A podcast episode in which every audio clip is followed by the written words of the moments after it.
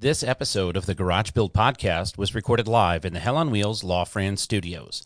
The law offices of Fran Haasch, Palm Harbor, Florida. Call 1 866 Law Fran or visit lawfran.com. The Fran Haasch Law Group, serving the Tampa Bay biker community for 20 years. For 30 years, Badlands Modules has produced American made lighting modules for American V twins and custom motorcycles. And for the last two decades, NAMZ Custom Cycle Products has supplied builders and bikers with top shelf wiring solutions for their projects, no matter the scope. Today, NAMZ and Badlands proudly introduce premium LED lighting options from Letric Lighting Company. Go to letriclighting.com and use the discount code SPEED2020 and you'll receive free shipping on all orders over $100 in the lower 48. You can also follow Letric Lighting Company on Instagram at Letric Lighting Co. That's Letric, L E T R I C. For five decades, the Arlen Ness Motorcycle Company has produced mind bending custom motorcycles and cutting edge parts for American made motorcycles and custom built V twins. From their new 10 gauge engine covers to performance air cleaners and exhaust systems, the Arlen Ness Motorcycle Company continues to lead the charge for the next generation of custom builders. Visit arlenness.com and enter the code GarageBuilt10 to save 10% on orders over $100.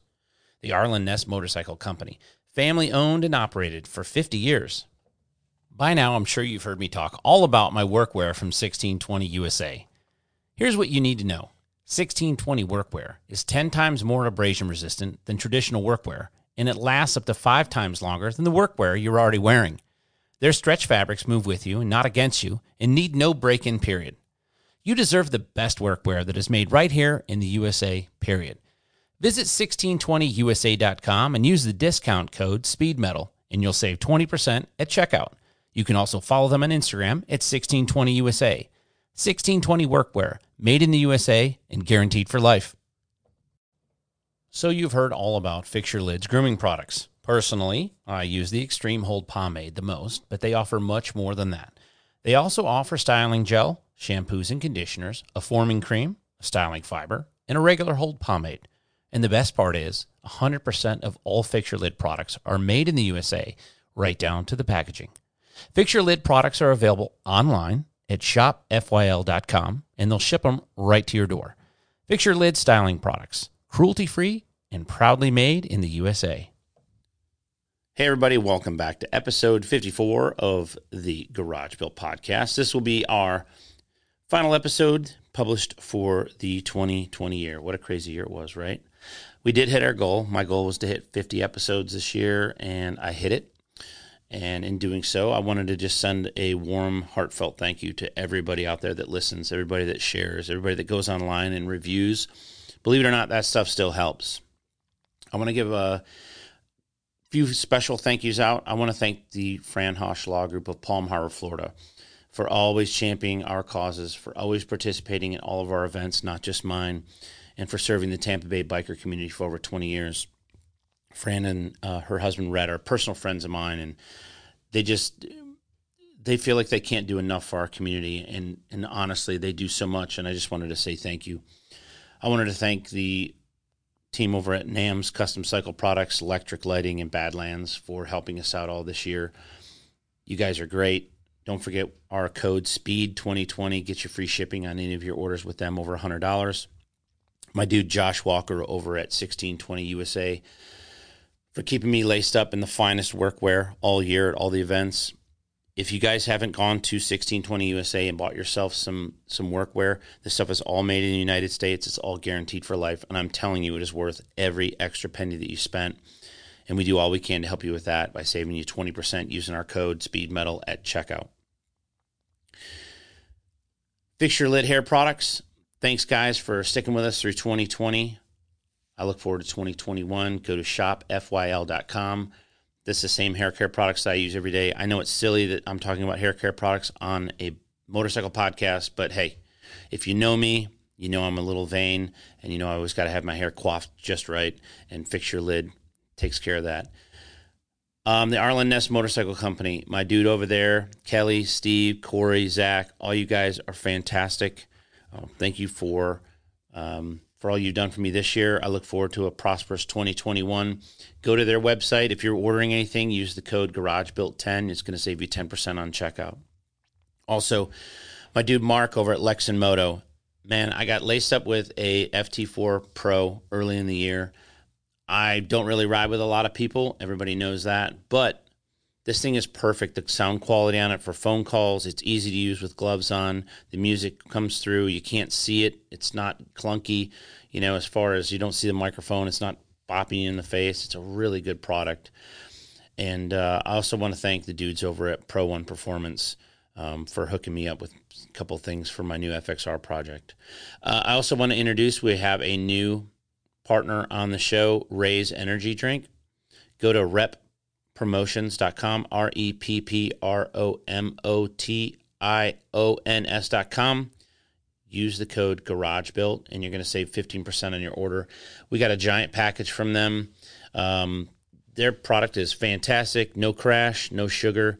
It's a really nice, they have four flavors.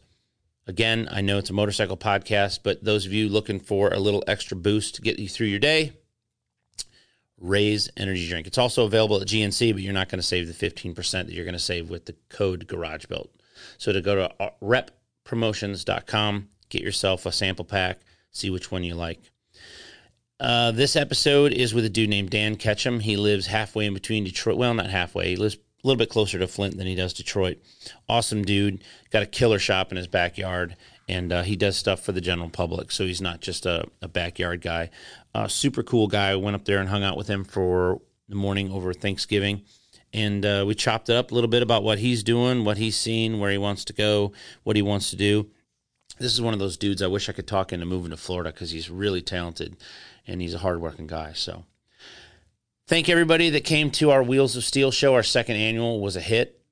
Thank you, Boosted Brad. Thank you, Jeff G. Holt. Thanks to guys over at Denton Performance, uh, Lefevre Custom Cycles, my dude Corey Souza, Marty from NAMZ, Ronnie from Chop Docs, Aaron and Natalie from the Tehaven, CW, my homie from Bare Knuckle Performance, Brian Butera, my dude Anthony over at Tinworks. If you guys remember the old chassis design company, that's Anthony Keeling and his new company's Tinworks, and it's just as badass as it ever was. So I'll quit talking. I'm at right about the five minute mark. Thank you all so much for getting me through 2020. I look forward to a prosperous 2021. We're going to be at all the major motorcycle events. We've got a new mobile studio getting delivered soon. So God bless and Merry Christmas.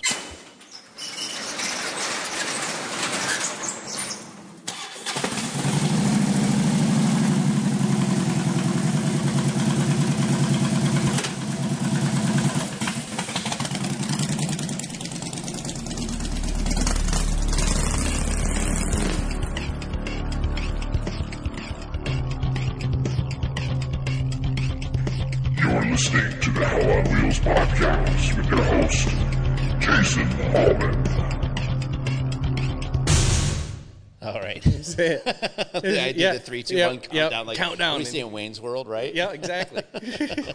Yeah, I, I wanted to try to do this episode with all the commercials live, not live, but uh, pre-programmed, and then um, just to save me production time and then not do an intro. So, No, uh, welcome back to the Hell on Wheels Garage Built podcast. I am Jason Hallman. I am in Montrose, Michigan. Yes, that Montrose. yes, yep. That, that, the bustling metropolis that it is. Exactly. I didn't even see a downtown or anything. I saw a couple couple stores there right by the right by the uh, exit that I don't remember That being there when I was a kid. right. Yeah, you got to go a little bit further way. down, Yeah, right? yeah, Yeah, because I used to go to the Great Lakes freestyle comp- freestyle competitions with Greg Flowers. Uh, that he used to put on in the '80s. That's how long ago I was coming up here. I don't know how old you are, but I'm 40. you're so- 40. Are you okay? All right, cool. So introduce yourself. All right, my name's Dan. Um, said from Montrose, work on motorcycles, like motorcycles. I'm also a full time machinist, lathe operator. Um, been doing this for a little while Right. now. And so you have, and, and you're on Instagram. Is how I found you. Yeah, yeah. Found me on Instagram. I go by Black Label 10 or BLK Label 10. Um, I just like post p- pictures of the stuff I make. And I try not to like do selfies or anything like that because you know I'm a heterosexual male. Right.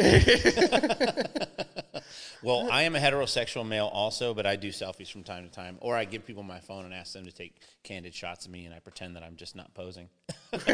well, I mean, like I said, you got to rep your set. So Right, yeah, you, know, yeah. you, got to do that to get get your free stuff. I understand. right? this is a killer shop, dude. Appreciate that. Thank What- you. I'm looking around. How big is this? This is 20 by 40? Uh, forty by sixty. 40 by 60. Okay, so a this is big. Yeah, with twelve foot ceiling. Nice. Um, is between this is this uh, this building and the front room in the house are why we bought the property. Okay, so there's like a killer like entertainment room kind of deal. Yeah, yeah. That again had to redo. Like I said, um, bought it off of meth head. If you ever get the opportunity to do that, don't. yeah, um, Was there any treasures? You said that this whole this whole this is a thousand square foot. So right, sixty by forty. Yeah, thousand square foot. That's uh no, that's not right, is it? Am I doing the math Uh, right? It's bigger than that. it's That's 2400 2400 2400 square yeah. foot. So 2400 square foot. Uh, it's early, folks. I'm only I've only one beer in. Um, you said it was like four foot high with shit. knee deep garbage. Um, over by my tubing bender over there, there was a dead chicken. She had like free range chickens that would just walk around. So like all the walls were covered in chicken shit, and there was there was shelving that went all the way around the outside, which Right. I was told I could have, and then it was stolen Stolen, or gone. quote unquote. Yeah, yeah gone. She wasn't- loaded up and took it with her, sold it to somebody So else. she went through all. She worked her way all the way through the shit to get to There, get. there, that. there was stuff on the shelving. You could tell they just took and dumped it, and then took the shelving rack out. So there, there were resourceful meth heads. Oh, w- yeah, yeah. She hired some, you know, some quality. I actually find that meth heads are extremely resourceful. Of all the all of all the drug addicts, Well, they're very resourceful people. Well, I mean, they're doing a drug that makes them want to get up and do things. I guess. So if they're going to wreck something, Yeah, I mean, it's let's, like- it's like you, you you can't afford Adderall, right? Yeah. But you can make some shake and bake out here in, in, in the garage. yeah, ruin Meth- your life that way. you Meth know? heads are meth heads. Like I said, they're that you can get some good deals from them though. Sometimes. Yeah, I mean, got a good deal on the property. It was just from I took possession of the property on January first and didn't move in until Labor Day. That's how much work was put into the property before we. Was she gone when you took possession? Yeah, I mean, yeah. you that was a whole shoot- nother battle. I was like actually supposed, I was actually supposed to get possession beginning of December when we went to do, do the closing. That turned into a almost a fist fight, and she demanded more time because she didn't know she was moving until that day. Yeah, But she was selling yeah. the house. Yeah, purchase agreements guaranteed said I would get possession at closing. Well, they at least held the rent, the rent back, right? Yeah, I mean, yeah, I, we had another house at the time that we were living in, so we were actually. I would have a hard time with that. oh, it was. I it would have a fucking hard time with that. Yeah. I oh, would- and I she called the cops on me like two or three I think I'd times in the process. single fucking day, just getting shit out of here, just being annoying. well, so- the the adjacent property that butts up to it, Right. I could go onto that because I couldn't actually walk onto the property I owned. Well, I caught her stealing stuff out of the house she wasn't supposed to. She called the cops on me for that. They weren't getting involved because it was a civil matter. oh yeah, right. you yeah. know, so whatever.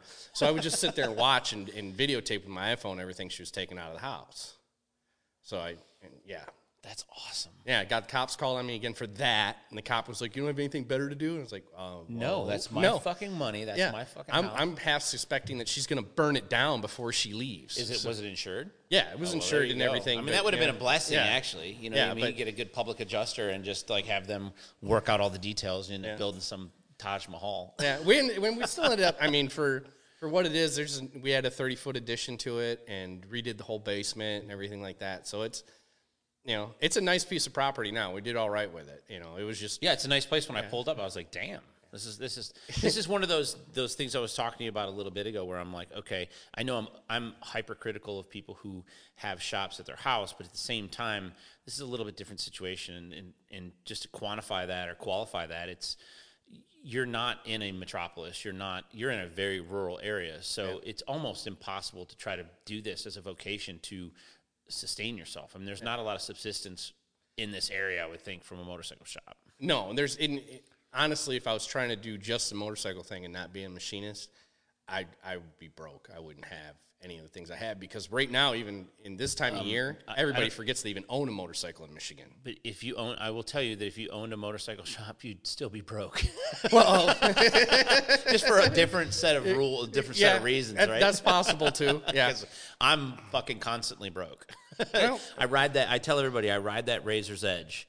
If I'm if I'm if I'm not riding that Razor's Edge, I'm using up too much of the road, or I'm in the fucking ditch. Yeah. those are my options, right? And, So- that, and sometimes all in the same day, right? Yes, uh, yeah. My my bank account is like Michigan weather. You can have all four seasons in one day in Michigan. Well, you can have all four different situations.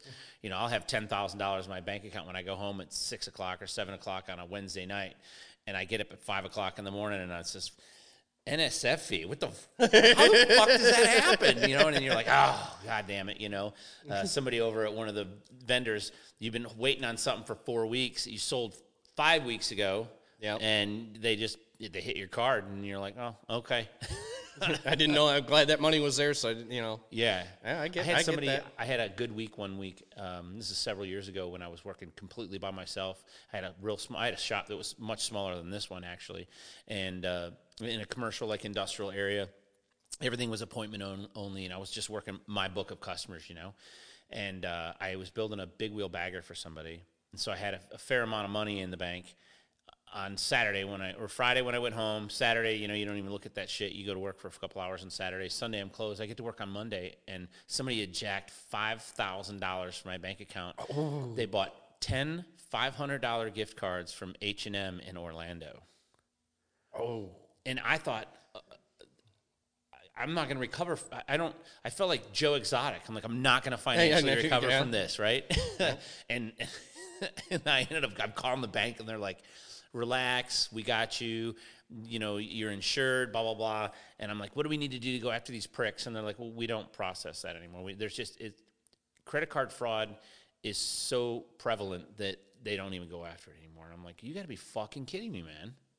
That's well. I mean, it, I'm in the wrong business. I need to be in credit card fraud. Yeah, If yeah, they're not going to prosecute, prosecute or pursue it, you know, victimless crime, whatever. Yeah, exactly. Yeah, that's that's kind of BS because it it It's not a victimless crime. it's coming from somewhere. Somebody's replenishing what was took from you from somewhere else. yeah, where's just- that coming from? It's just all that money they print in in, in DC. yeah, That's the only way I yeah. look at Just- yeah, we'll just print more. What's the story with the machine shop sign? Okay. Um. I mean, I know what the machine shop, the machine shop in Flint. Yep. That's actually, the sign from the from the machine shop in Flint. So is that place gone now? Nope, it's still there. What happened was I worked there for about ten years. For the first ten years it was open, I was the front door guy. Okay, so you know Eric Uh, yeah, Whitey. Yep. Yep. A little bit. I know. I I was I was really antisocial, even though I worked the door at a bar. Gee, it's also the me- loneliest job to have in the bar because everybody says hi to you when they come in, and then they never come back. Right. Yeah. so once everybody's in there, you're just kind of standing there by yourself. And I was also the dude that kind of.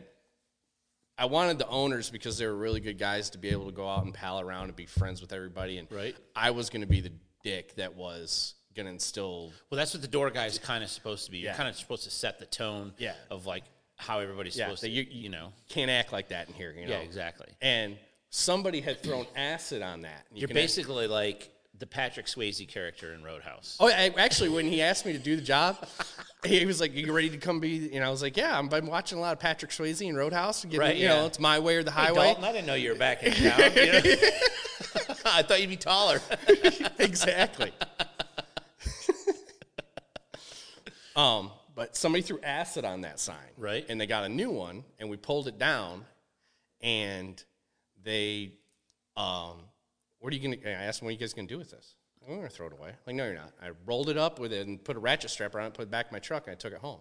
And I've had it ever since. that's like a banner kind of thing. It's a big. It's a. It's like plastic, real thick plastic with like a screen printing over it. And then where the acid was thrown on there, we took just acrylic paint. You can actually see it over the A Yeah. and the C and the H. Yep. And just repainted it. Dude, that is uh, for somebody that grew up here and, and knows what that is. That's that's fucking rad. Uh, one, a few years back, I went to um, when I left JR Cycle Works. Uh, Evan changed the name to our what our corporate name was, which is Plymouth Cycle and Speed, right? Well, so that was the signage he had put up, which I totally understand and don't have a problem with. Well, my original sign from the that my dad and I hung up was behind his shop for years, and I kept telling myself I need to go over and get it. I need to go over and get it. He was going to let me have it. It was on like tin, and it was just some decals. And I, I tell you, man, I fucking it's it's like a huge regret of mine that I didn't didn't go get that. You know what I mean? Oh yeah. to have Every something like sign that that's in here awesome. that's a business sign is like the if you look back on the back corner there, there's one that says Vic's Bar. Yeah. That's from a bar that's over just on the on the west side of town, outside of town. I used to drink in there underage. Nice. So that's why I got the sign. That's perfect. And yeah, then- I love shit like that. And Yeah. your little machinist corner there, I mean, dude, those tools. I've got something that I, I, I'm going to send to you when I get home. Uh, I've got some original Model T. When you bought a Model T, you got tools. Yep. yep. And I've got some of those. I'll, I want to send you one just so I, you know, give you something for your shop. Oh, so appreciate fucking that. Cool, man. Yeah, my uh, cool. uh, my best friend Ron, who the Chlor Cycle sign on the other wall, uh, he's huge Ford guy. Model, he owns a Model T. Um, just built a Model A for a customer last summer. Right. But he's got all the little knick-knack. If it says Ford on it, he's got to have it. You know, especially Yeah. if it's rusty. It's yeah, his favorite thing what- in yeah. the world. Yeah. Well, I've got a really great customer in Florida that he'll he'll never never hear this, but his name is uh, Jerry Ford. Oh, okay. and he's a he was a, uh millwright machinist in in Florida, which is very different than a millwright machinist here. You know, Florida's a, a right to work state. Florida doesn't have the manufacturing that we do, so millwrights and machinists were are very different positions. More like one-off, just kind of. Well, so no, he worked for he worked for one of the one of the like uh, phosphate mine companies or something. So Oh, okay. he fixed the shit they broke. The stuff you were talking about fixing yesterday, you Yeah, know, front yeah. end loader parts and Okay. hydraulic cylinder parts and shit. Well, he was in the union down there. Um, but it's it's a very different experience in Florida than than what it is in Michigan. It's a very different meaning in Florida than what it is here. The union guys are, are proud union guys down there, and they govern themselves amongst themselves like union guys do. Okay. you know, but as a whole, unions are not uh, not seen as uh, very valuable things in Florida. It's a very unique situation, and I know that Michigan's now a right to work state too. So I know there's some there's some changing uh, occurring in that as well. But he he gave me he retired and he comes in all the time and he gives me tools like all of his old tools. I've got all these old brooches and his machinist uh, handbook and all these different pieces and parts and he just keeps giving me stuff it's really kind of fucking cool and well he because his last name was ford he thought it was cool to have the ford model a and model t tools so he he just gives me you know gives me that kind of stuff all I've got a generic style, uh, one of the wrenches that they have. It's kind of like a monkey wrench. Yeah. And it works really good if you have like a 41 millimeter fork cap that won't come off. yeah You can put that on there and beat on it with a hammer and it will pop it. Isn't it amazing the quality? You know, um, I talk about this all the time with Paul at Bare Knuckle because he's he's very, uh, very much. Um, Paul is is very much uh, a fan of the way things used to be done. He's you know, Oh, I don't you know can- if you know Paul well or not, but I don't know him well. I buy I buy his parts and I love them. yeah. You know. Well, Paul doesn't. There's no bullshit. There's no fat with him. There's no. He he just doesn't. He doesn't suffer any fools. So as soon as someone clown is a clown, he's he's just done. As soon as you do something that's clownish, he's done with you. I mean, if if you know we clown around, don't get me wrong. Yeah. Fucking Darren Williams, the painter, is is is clown shoes as a human being can get, and we have fun with that. But what I'm saying is, if you're not doing what you're supposed to do, or you're building a part that's not where it's supposed to be, and you're you're putting it out there like it is, he doesn't he doesn't he doesn't appreciate that, and he'll call you out on that shit. And so he's very much in tune to the to how quality old stuff was made. Oh, yeah. I mean it's And just you can't even get the ore out of the ground anymore that that that those things were made with. It's mm-hmm. such a fucking good tool to last a hundred years. You know what I mean? my my GMC truck's a 2012 and the door handle came off on my hand the other Yeah, day. they're I was plastic. trying, I was trying to get out. thing. And, Yep. yeah, it's in my hand. Okay, roll the window down, open it from the outside, and get out. But that square body you have out here, That- if yeah, you, doors if you would fine pull on that, that. fucking thing out here, that that and, and put you know put a little bit of technology and a little bit of elbow grease, that thing's forty years old and will last another That forty was fucking yeah, years. that was my everyday driver before I bought this truck. yeah, And I'm actually the blue bike, the rigid that's in the back. Right. My friend, I'm gonna when that's done, I'm gonna tell him you can take that square truck and you're gonna make everything I want on it. There you go. Yeah, And- barter and trade. Yeah, yep. and that's he good. doesn't know I'm doing that yet, but he'll never listen to this. he'll find out soon yeah, enough. he'll right? find out when he picks his bike up. Bring your big trailer. Why? Because you're taking a truck. Yeah, and this shop is just, I think the shop is just big enough to do exactly what you're trying to do. I mean, you've got several motorcycles, you've got a car project here. Those drag specialties boards are older than you are, probably. I got those from Ron when he closed his shop, and he didn't even he had them stuffed in a corner behind a shelf while they weren't even on the wall. Really? Yeah, those Yeah. things are mint, dude. Yeah, and I I just hung them on the wall You know what just you need for to do the, is you need to put nails in there, and then just as you find the actual the gaskets. gaskets, Oh yeah. just old used ones that you're never gonna fucking use, but fill that thing up. That top board is, is kinky. That's a that's all Ironhead shit. yeah. I figured you'd be into that. Oh yeah, yeah. I'm a, I love Sportsters, dude.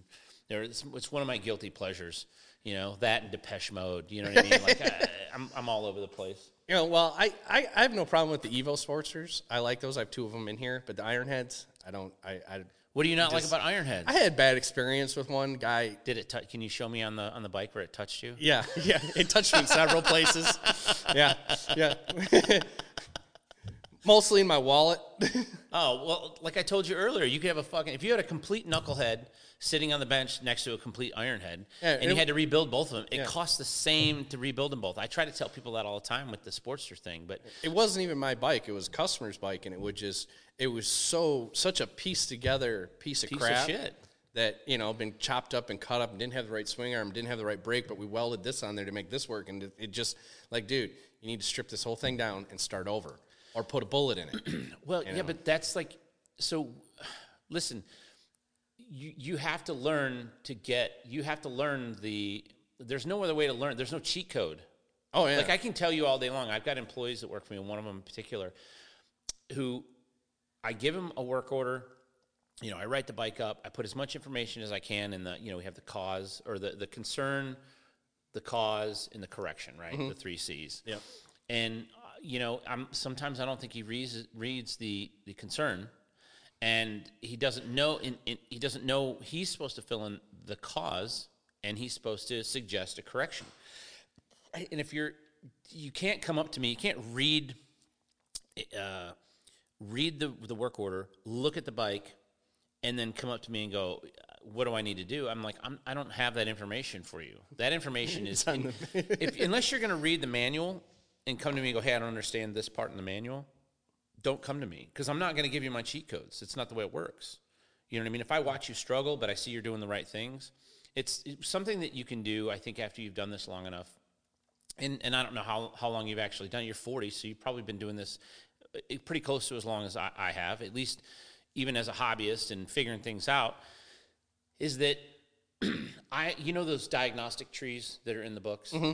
I can watch somebody and see if they're going through the diagnostic trees, and I can see what the diagnostic tree is in, is in my head because I've just done it enough times. And if I don't see you going through the steps and going through the motions and putting the work in, I'm not going to give you a fucking cheat code. yeah, You know what I mean? yeah. not and- and- and you got that's knowledge that has to be earned. So that's where the Ironhead comes in. I mean, even if it costs you a few bucks, you got to pay somebody to fucking teach you something sometimes. Yeah. And you know, you either get you either get scrub knuckles, broken tools, an empty wallet, or a broken heart. Those are your options. You or a I more mean? broke bike than what you started with because you just this will work. I mean, I have I know so many guys that well, I just just band aid it and then I'll get to it later. Like, no, this thing will fucking kill you. They will. And, you know, so Yeah. it has to be right. So you're either going to spend the money now and get it right, or you're, not going to get it. as much. Or yeah, or yeah, or you're going to yeah, you're just going to have a bigger problem, and somehow it's going to be my fault because I was the last one to touch it, even though I told you to do all these things. Well, that's another skill that that I refuse to. Uh, I refuse to give people the cheat code on that too. I mean, you know, there's it. I told you earlier. There's no such thing as a motorcycle emergency. Doesn't they don't exist. Yeah.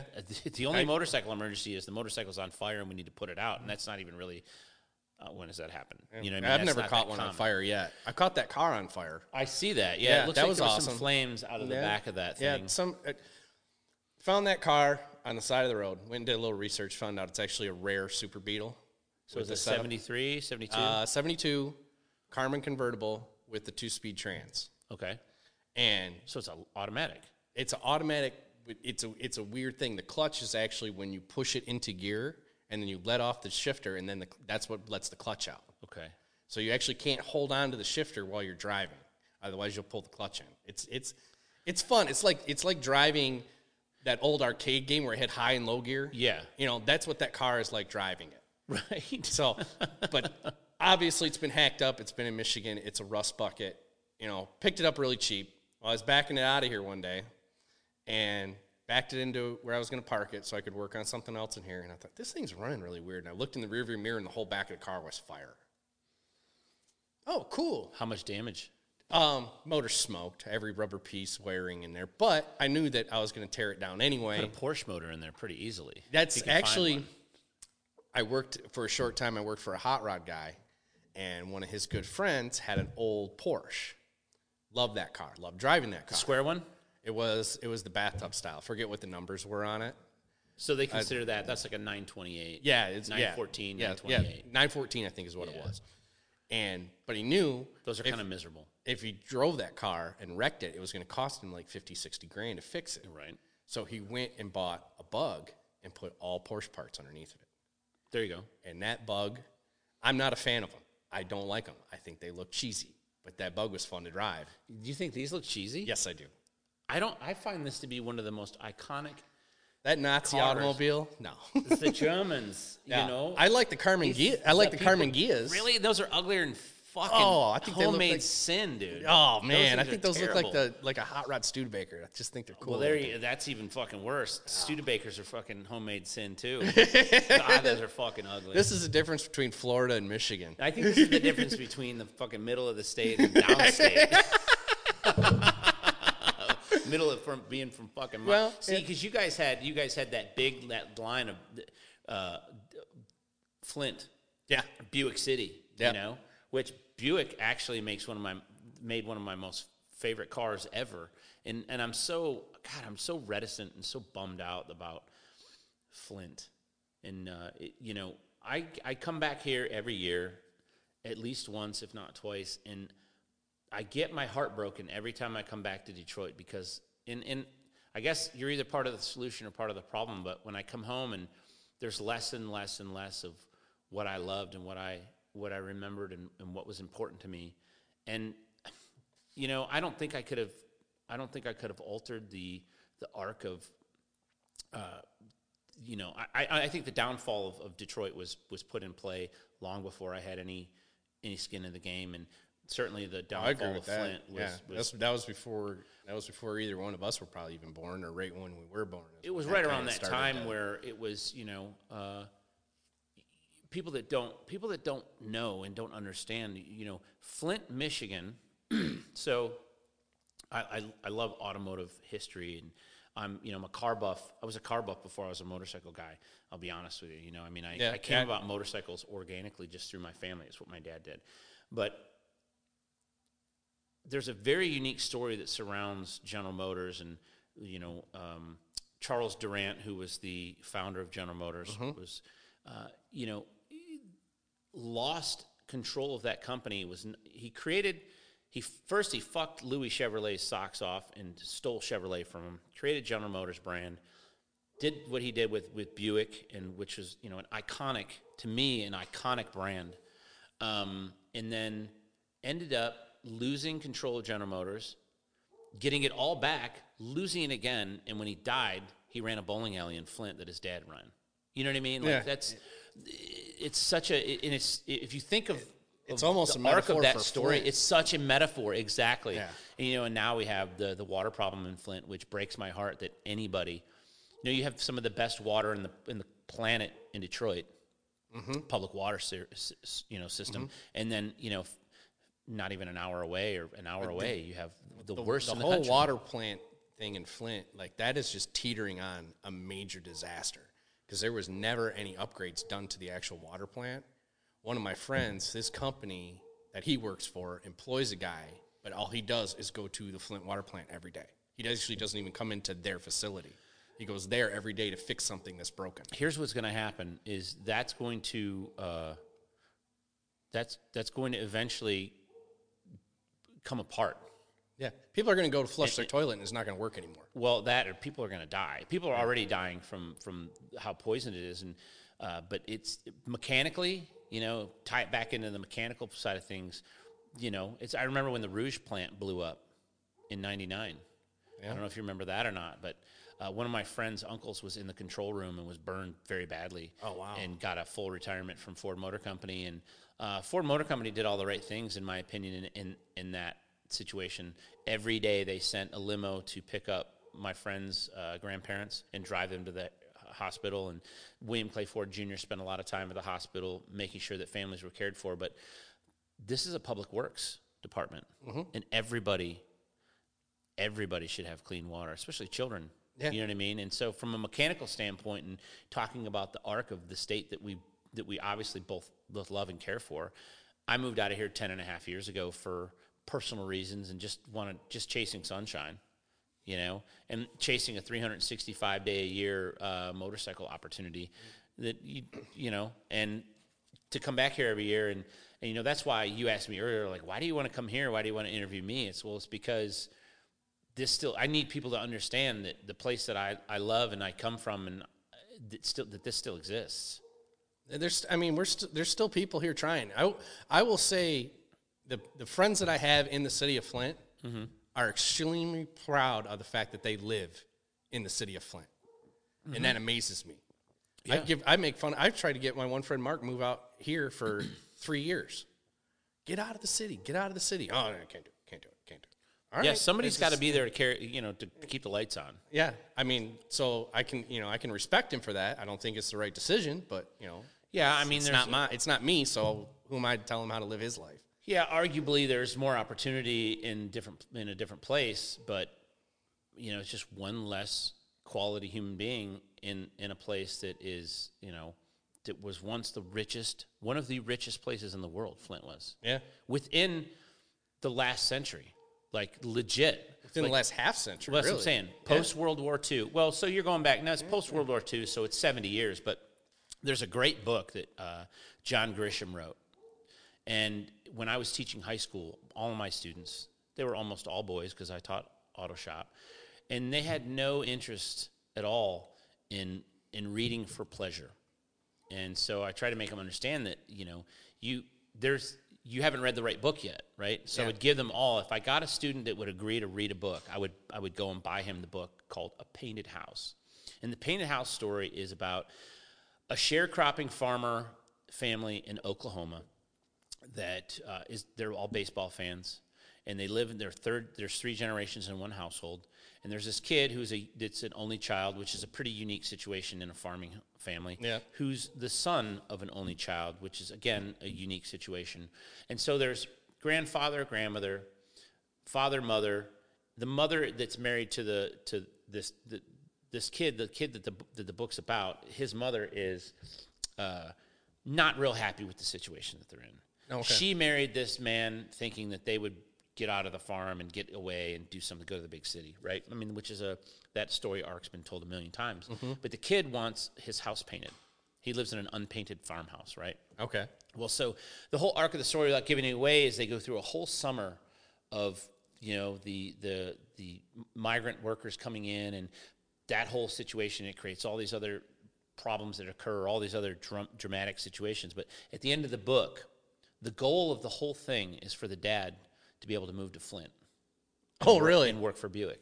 Yeah. And so you when you think about that, I don't know where John Grisham's from. I don't know if he's from Michigan or not. I don't think he is. I don't think he is. But, But this was Michigan was the epicenter of 100% of anything tied back to the automotive industry. yeah. And I try to get people to understand, and people in our industry understand very well. Like you can say Milwaukee. Well, you know, everybody that works in our business for the most part, even if they're not in the service department, they understand that, you know, that what all these tools, that all these tools that you have around your shop do something, right? They're all for a purpose. They're all meaningful, and they provide you with they're, they're either problem solving or money making, right? Yep. And sometimes the two go hand in Yep. hand. They're not always mutually exclusive and we can tie that to the motorcycle industry very easily through Milwaukee. But what people don't understand is that the level of employment provided to the average Detroiter, you know, mostly it was it was it was honestly it was it was mostly men, you know, Yeah. after the after the World War II. But you go back a hundred and what 117 years now, right? Yeah. 1903 Yep. and you're talking about multiple generations of Americans that moved from all over the place. Like do you I, we, earlier, you're you're you're you're playing music in here, and there was I heard some hip hop, Mm-hmm. there was some clutch, there was some some heavier stuff, you know, and then there was some some rock. Do you listen to Tyler Childers? Do you know who that is? Nope. So Tyler Childers is a guy from Appalachia that is an amazing, amazing artist, and he's got a song called Detroit. And if you've, if you're gonna introduce, if I'm gonna introduce new music to somebody uh, uh, like yourself, I'm gonna tell you when we're done with this, download if you have like Apple i, iMusic, whatever. Download Detroit from Tyler Childers Yeah. and just go somewhere and listen to the lyrics of that song and the arc of that of that song is you know it's like uh, people from appalachia i don't know if you know anybody from there but that's where my, my family hails from Oh, okay. so it's destitute poor right destitute poor there's no middle class there really cer- certainly not 117 years ago and it was these these men that thought if they just came to Detroit, if I could just get to Detroit, everything would be all right. And then they get to Detroit and they're overwhelmed. And he does it all in this song, and they're overwhelmed, and there's just all these things coming at them. There's, there's women coming at them, and uh, you know, poor choices and that, and they, you know, there's they they're they're not making enough. They're not making the money that they thought they were going to make, or or whatever. And then at the end, he's writing a letter to his mom and he tells her that everything's okay. Like he's making more money than he ever made, ever thought he could make. And so Detroit made families prosperous.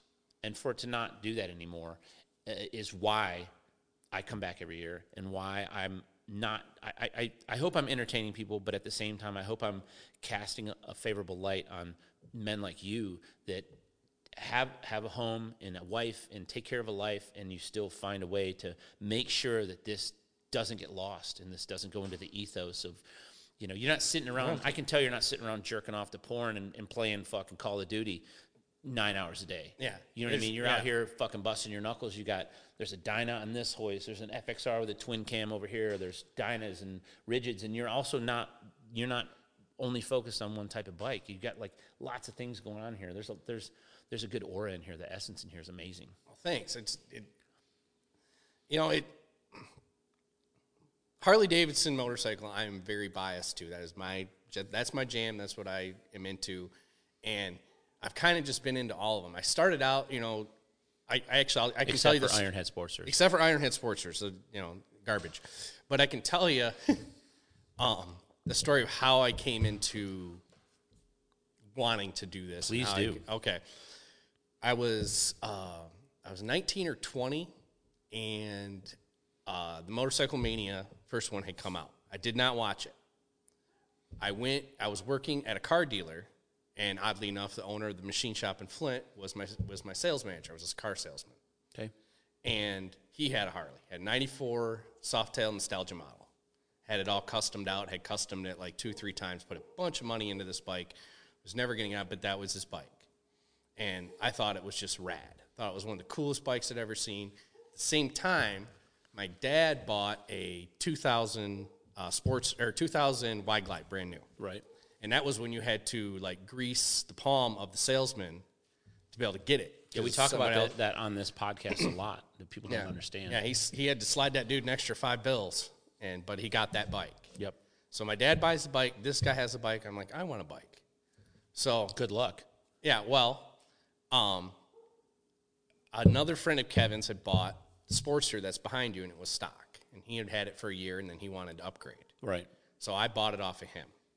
Well, the when getting back to when the motorcycle mania thing came out, Kevin had recorded it. We went to a Kid Rock concert in an RV. This is on VHS tape. And we go down the concert, everything's cool, whatever. We go to this bar after the concert that's in Fenton. And I'm still underage, whatever they got me in was hanging out. I wasn't really drinking or anything because I wasn't a big drinker back then. And there was this girl that was talking to me the whole time. And I was too stupid to realize that she probably wanted me to like go home with her. right And I ended up going walking back on yeah. naivete Di- is- divine intervention yeah or whatever, right you yeah know? you might have you, you never know man you might have dodged a bullet Yeah, exactly. I get back on the RV and on the TV, they're playing the Motorcycle Mania. And I sat down on the couch and I looked at it, and instantly a switch flipped in my brain. yep It went from that point on, it was like, that's what I want to do. yeah So how do I get to that point? So, um, you know, things happen. Whatever. That year, we went to. This was 2001. Me and my dad go to Daytona Bike Week on our stock bikes, have a good time, hang out for the week. do our thing. Um, come back home, riding around, doing whatever. We go to Sturgis that year. Go to Sturgis. We're there two days. Um, guy pulls out in front of my dad. He wrecks in the hospital. Massive, massive TBI, traumatic brain injury. Really? Yeah. If he walked in here right now, you wouldn't know that ever happened. It's he's fully recovered from it, thank God. Everything's cool. He still rides to this day. Still has that same wide glide that he wrecked on. I rebuilt it for him. Right. But we come back home. Obviously, this was a long recovery. We were actually out in Sturgis for 42 days. I think 38 of them were in the ICU, if I Wow. remember correctly. So you're having to stay out there, mitigate that. Yeah, I, I, I just basically quit my job. I How old had. are you at that point? You're 20, I'm 21. 21, okay. Yeah. Okay. you know so um, now granted tragedy like that is something that my family had gone through before we were in uh, we were hit by a drunk driver when i was 11 so it was i was prepared for this situation Right. mentally i knew what we had to do to get through Well, you had some cope, you had some skills. yeah Yeah. so we come back and it's you know i quit my job just hanging out with them to get my dad back to work get him healed up and then we'll worry about what i got to do Right. He gets back to work. I start exploring career opportunities. What do I want to do? Do I want to go back selling cars? Not really.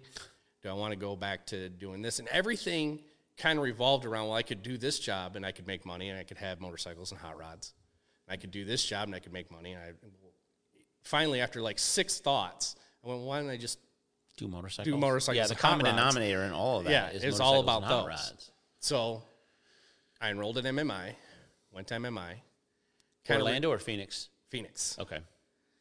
loved it out there. Loved I, at the time I hated it because it was just it was away. I was I'd never been away across the country like that before, so it was a little bit of a weird shock. Right. And so I get a phone call while I'm out there from a bike shop that's back here, and they're like, "We want to hire you." All right, coming home. So I came back here. I worked there for about three years. This was in the heyday of the chopper era. This is when also when MMI had three shifts and they're running 2,500 students through a shift. Yeah, I have uh, I have a real um, and we we can circle back to this, but I I have a real uh, hard time with that that organization. Oh, they were. It, it was a money grab. Yeah, Like, it's that's a puppy the- mill. I call it a puppy mill. Yeah, that was one of the things that I noticed when I was there. Is I was watching guys that couldn't thread a nut on a bolt. Oh, they can't tie their goddamn shoes. Yeah, you know, their and mom they're- sends and they're fucking school like, how did you pass vans. Yeah, Attendance. Yeah, I mean, you're an idiot. Yeah. You know, I watched a dude. This is when you had to uh, like press sleeves into cylinders. Yep. Ripple one, and say, "Oh, it was good enough." Freaking kidding me? It's got a wrinkle in it. You can't run a piston down that. Yeah, I mean, you know, I don't even think they teach that anymore. No, it's I parts, they don't. It's a parts changing school. Yeah. So the one thing I will tell you is about when you attended it. I'm assuming you attended it 18 years ago, 15 years ago, would, something around it would have been right around the. It, I was there when the rubber mount Sportster debuted. So that's 04. Yeah. Yeah. Oh, it was 03 when it would debuted at school. So, So it was right around that time. what a miserable fucking direction that Sportster took too. Uh, Oh, absolutely. I you gotta that. fucking break the break the transmission. You got to split the cases. It's Yeah. automatically a 20 hour fucking job on a on a bike that isn't worth 20 hours worth of labor. Yeah. in this coming from a Sportster guy, yeah, I, I have a real, uh, I have a real hard time with that that school. And so you came back, and that was Precision Cycle Works you worked for, Yep. right? Yeah. So Precision Cycle Works, those people that don't know, actually built as far as a production chopper, S and S engine, Primo Rivera transmission. So I'm I'm good with both of those. Uh, their frames were American made, but all their bodywork was fiberglass. Their fuel tanks, Steel rear fenders, fiberglass gas tanks. So the steel, uh, the rear fender was steel. I don't know why I thought they were. I thought they were. I knew that there was some glass work, and I just I remember thinking, okay, They, their main business was they made fiberglass stuff. So like all the crap that you see at Bronner's and Frankenmuth, Right. They made all that stuff, yeah, and it was like I, I walked in and they're piecing two two fiberglass halves together for a peanut tank on a chopper, and I kind of was like, that doesn't seem like a good idea, but whatever, you're paying me. yeah. But when you learn how that kind of stuff works, and I don't know how it works, but I know that there's there's some rhyme or reason to to that process. It's like when you talk about a Corvette having a carbon fiber glued together fucking frame. Yeah, And but it like, doesn't have a. It's not holding a bomb. holding Yeah. gasoline, right? You know, lay one down and you, you, you'll you'll break it one spark and it blows up. yeah, You know, yeah. they, they tried that when doing race bikes back in the day, and they realized that that was a major safety hazard Sure, uh, it was, but as far as they for the to era. They yeah, did for the all, era, they, did what they, were doing to a- make money. It was a nice looking chopper. It was a good riding chopper. I owned one um, for a minute. Uh, I owned one of their Detroit choppers, Softails, but they would set up every year at the Broken Spoke. Yep. They were always set up at the Broken Spoke, and they used. I think their electronics were Primo Rivera electronics built by Thunderheart. Yep. And uh, you know, I mean, you can six of one, half a dozen the other. None of those, none of those companies survived. Not one of them. There isn't a single one of those companies that survived. You know, Big Dog's back in business, but Sheldon Coleman doesn't own it. It's not Sheldon's business. It's somebody else's business. Somebody with more fucking dollars than cents in their in their somebody bought the head. name 'cause they- and well, they bought all the intellectual property and they're re they're redoing. They're building motorcycles again and stuff. And I called them just to be a parts dealer, and they want you to buy five units. I'm like, go fuck yourself. It's not. Why would I go buy five units from you guys at thirty thousand dollars when I can take thirty thousand dollars and go buy six fucking or five five thousand dollar big dog choppers that need hmm. a thousand dollars worth of work and sell them and make more money than sell them for ten grand, fifteen grand. I mean, because that's what's going on right now. There, there were bad bikes. I mean, they had Baker transmissions, they had S and S uh, engines. It was all proprietary Baker stuff. But, but towards the end, you know, drop starter, slam clutch, weird. You're if you put any real horsepower in a big dog, you're breaking that transmission. You know, from what I'm told.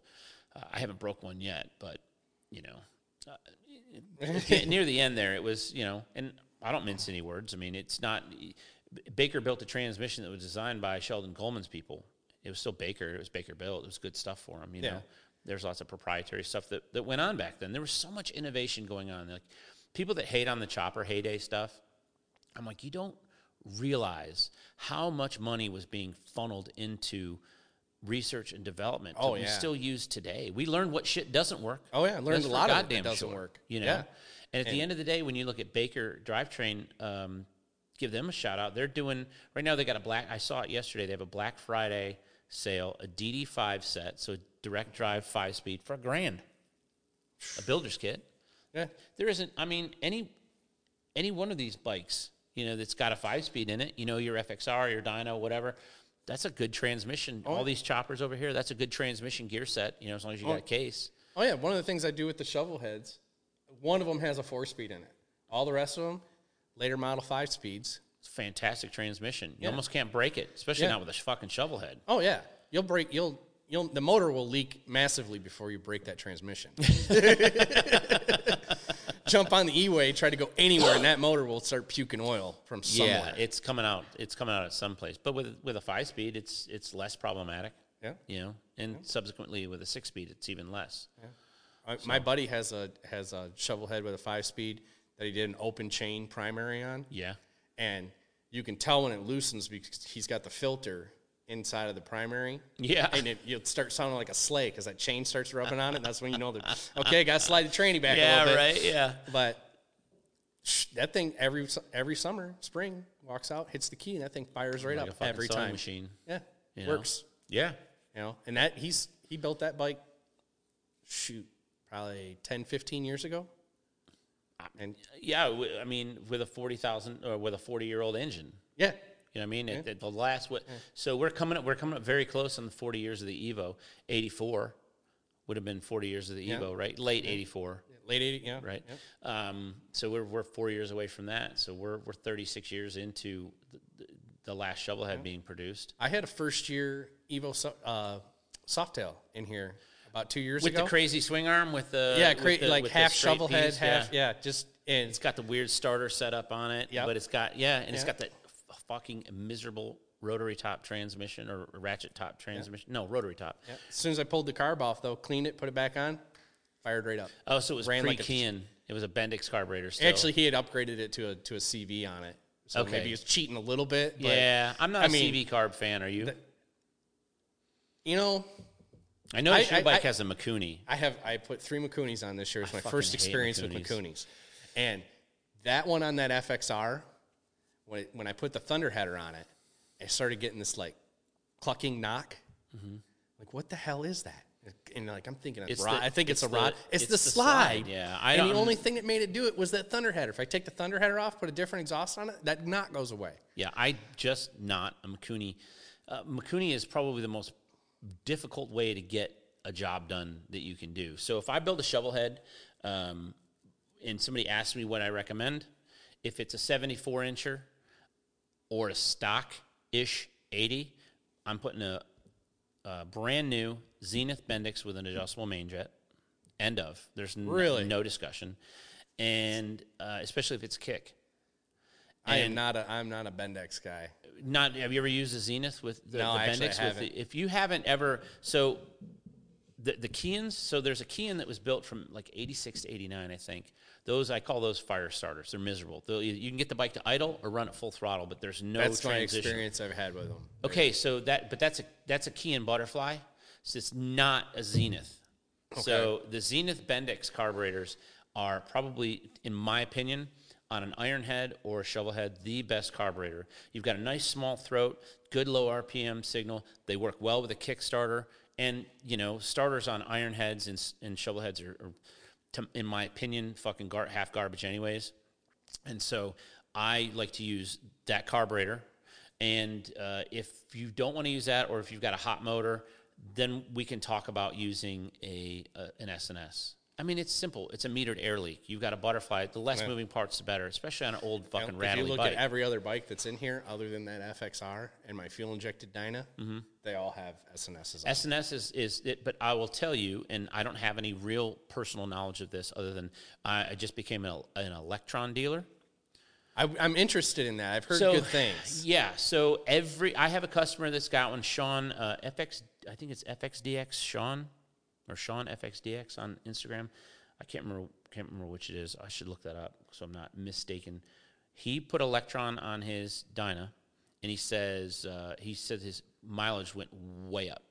Really? And the throttle response is is amazing. I, I have heard, I have seen firsthand the throttle response be amazing on it. So, but uh, you know, when you buy when you when you buy in with Lectron, you got to buy like I think it's five carburetors. So we we made our investment, and, and I have one that I'm I'm thinking about putting on uh, my big motor.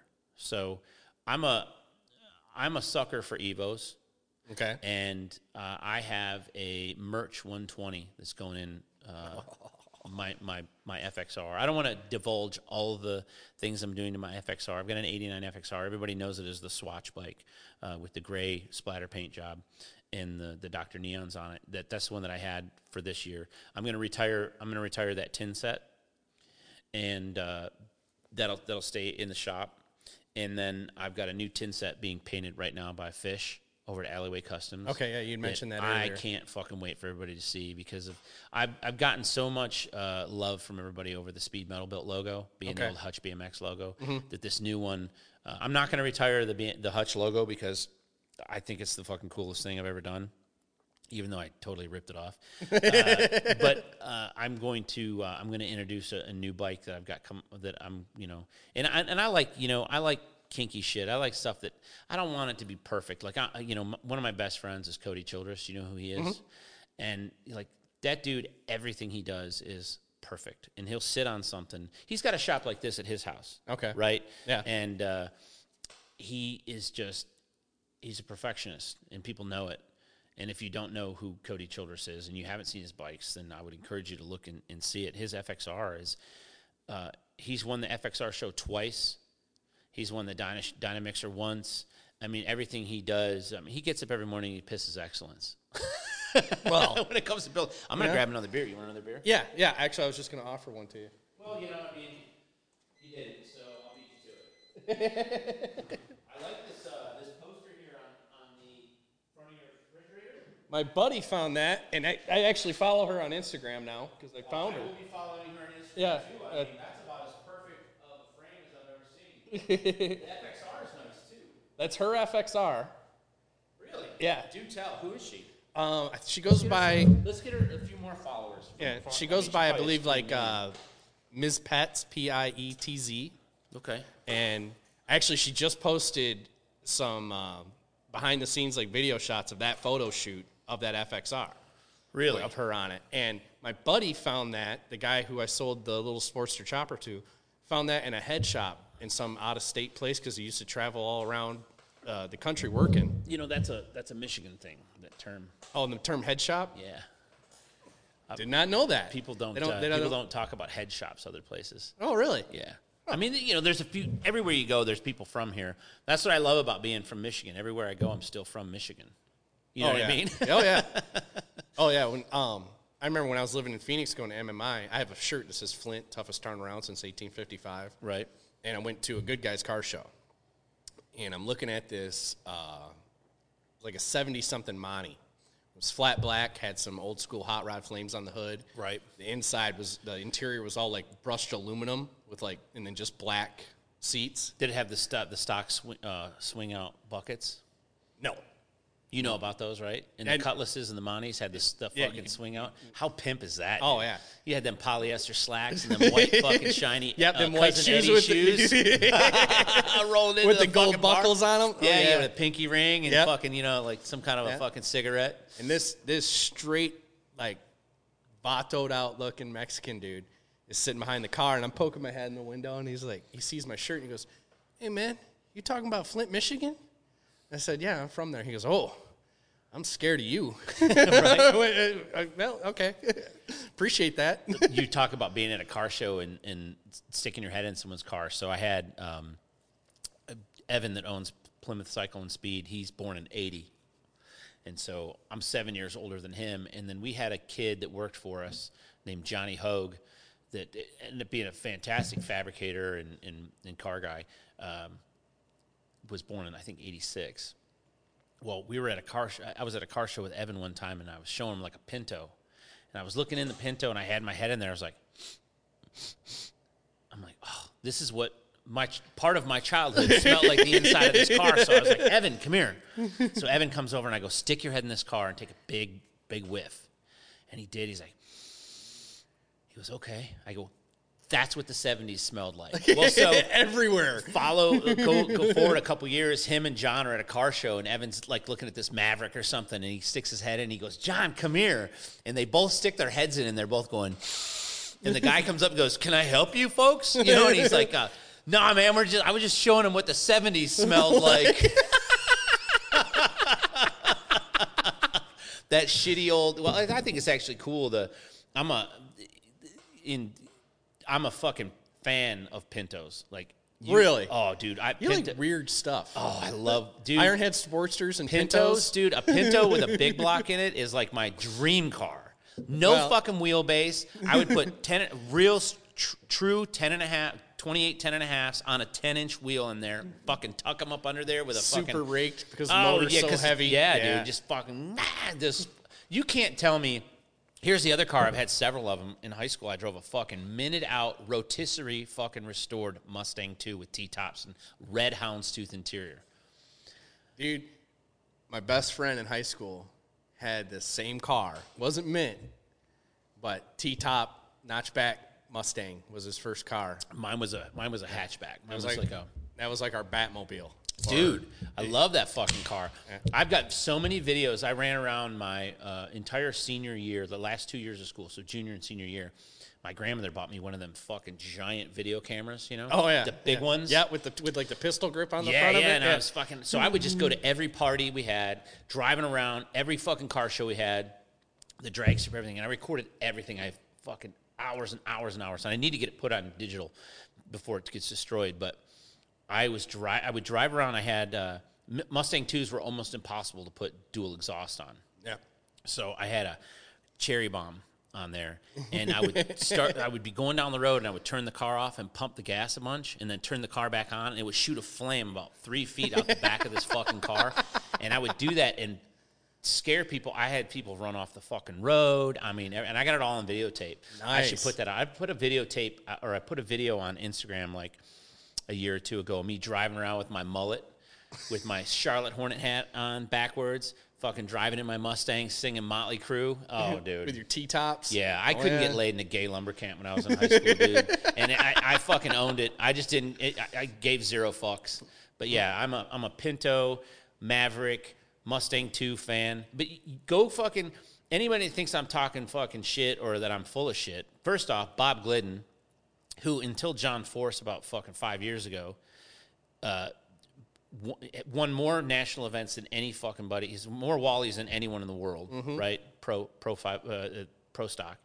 Had a Pinto, had a Mustang two, had a fucking Fairmont. All my favorite fucking cars. The dude only had like one or two Mustangs ever. Bob Glidden was the fucking was the the, the king of pro stock.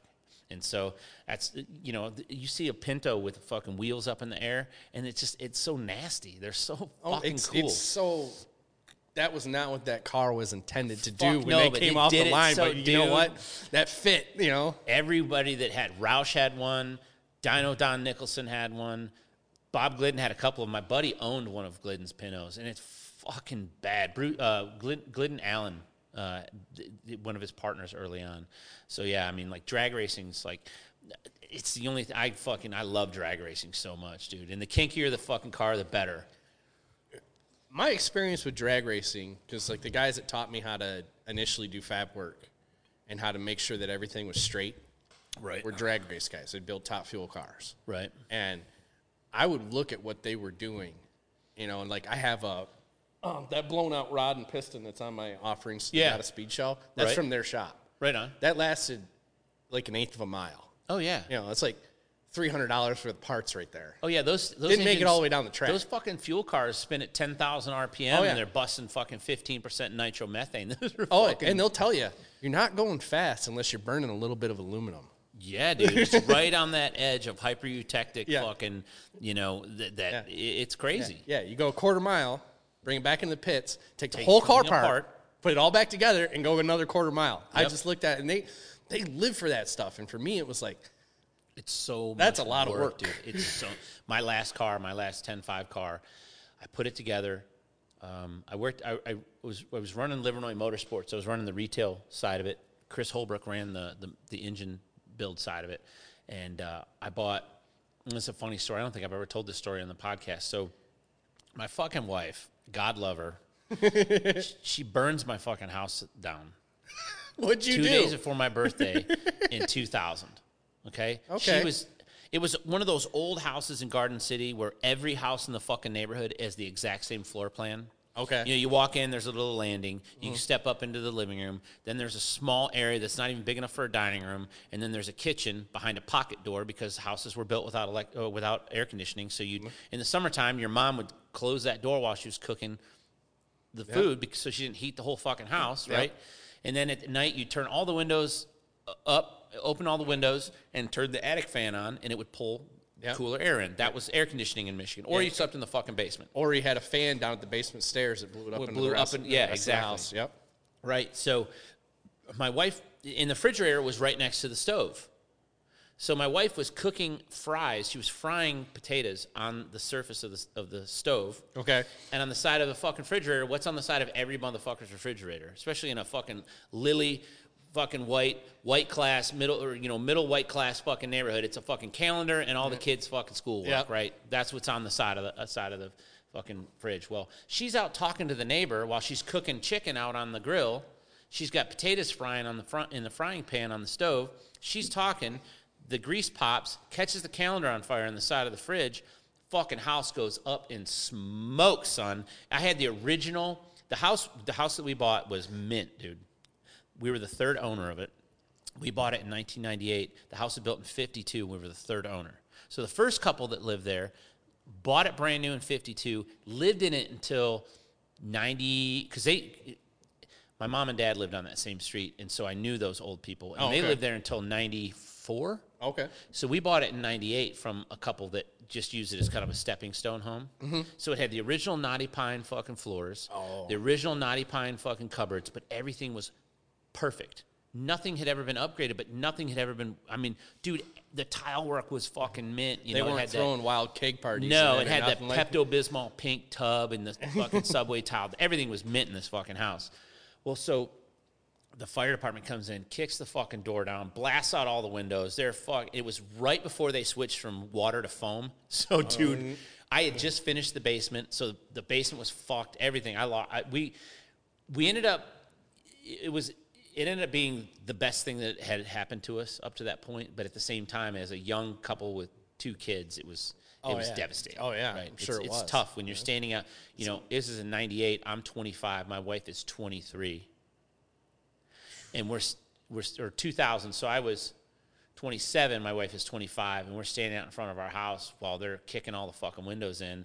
And my wife can't stop crying. She's like, "I'm so sorry. I'm so sorry." I'm like, "Fuck, dude, are you kidding me? I had this motherfucker insured to the gills, dude. when I was just making, I was selling cars. We are moving on up. Yeah, and I, I made enough money that I don't know why. I just when I called the insurance company, I'm like, "Hey, I want to insure this new house my wife and I are buying." They're like, well, "What kind of policy do you want?" I'm like, "I'm with the absolute best policy." So they got me an HO5 policy. So if you're ever shopping for insurance, if you listen to this podcast, ask your fucking insurance agent about an HO5 policy because I mean to tell you, we paid 94.5 for this house.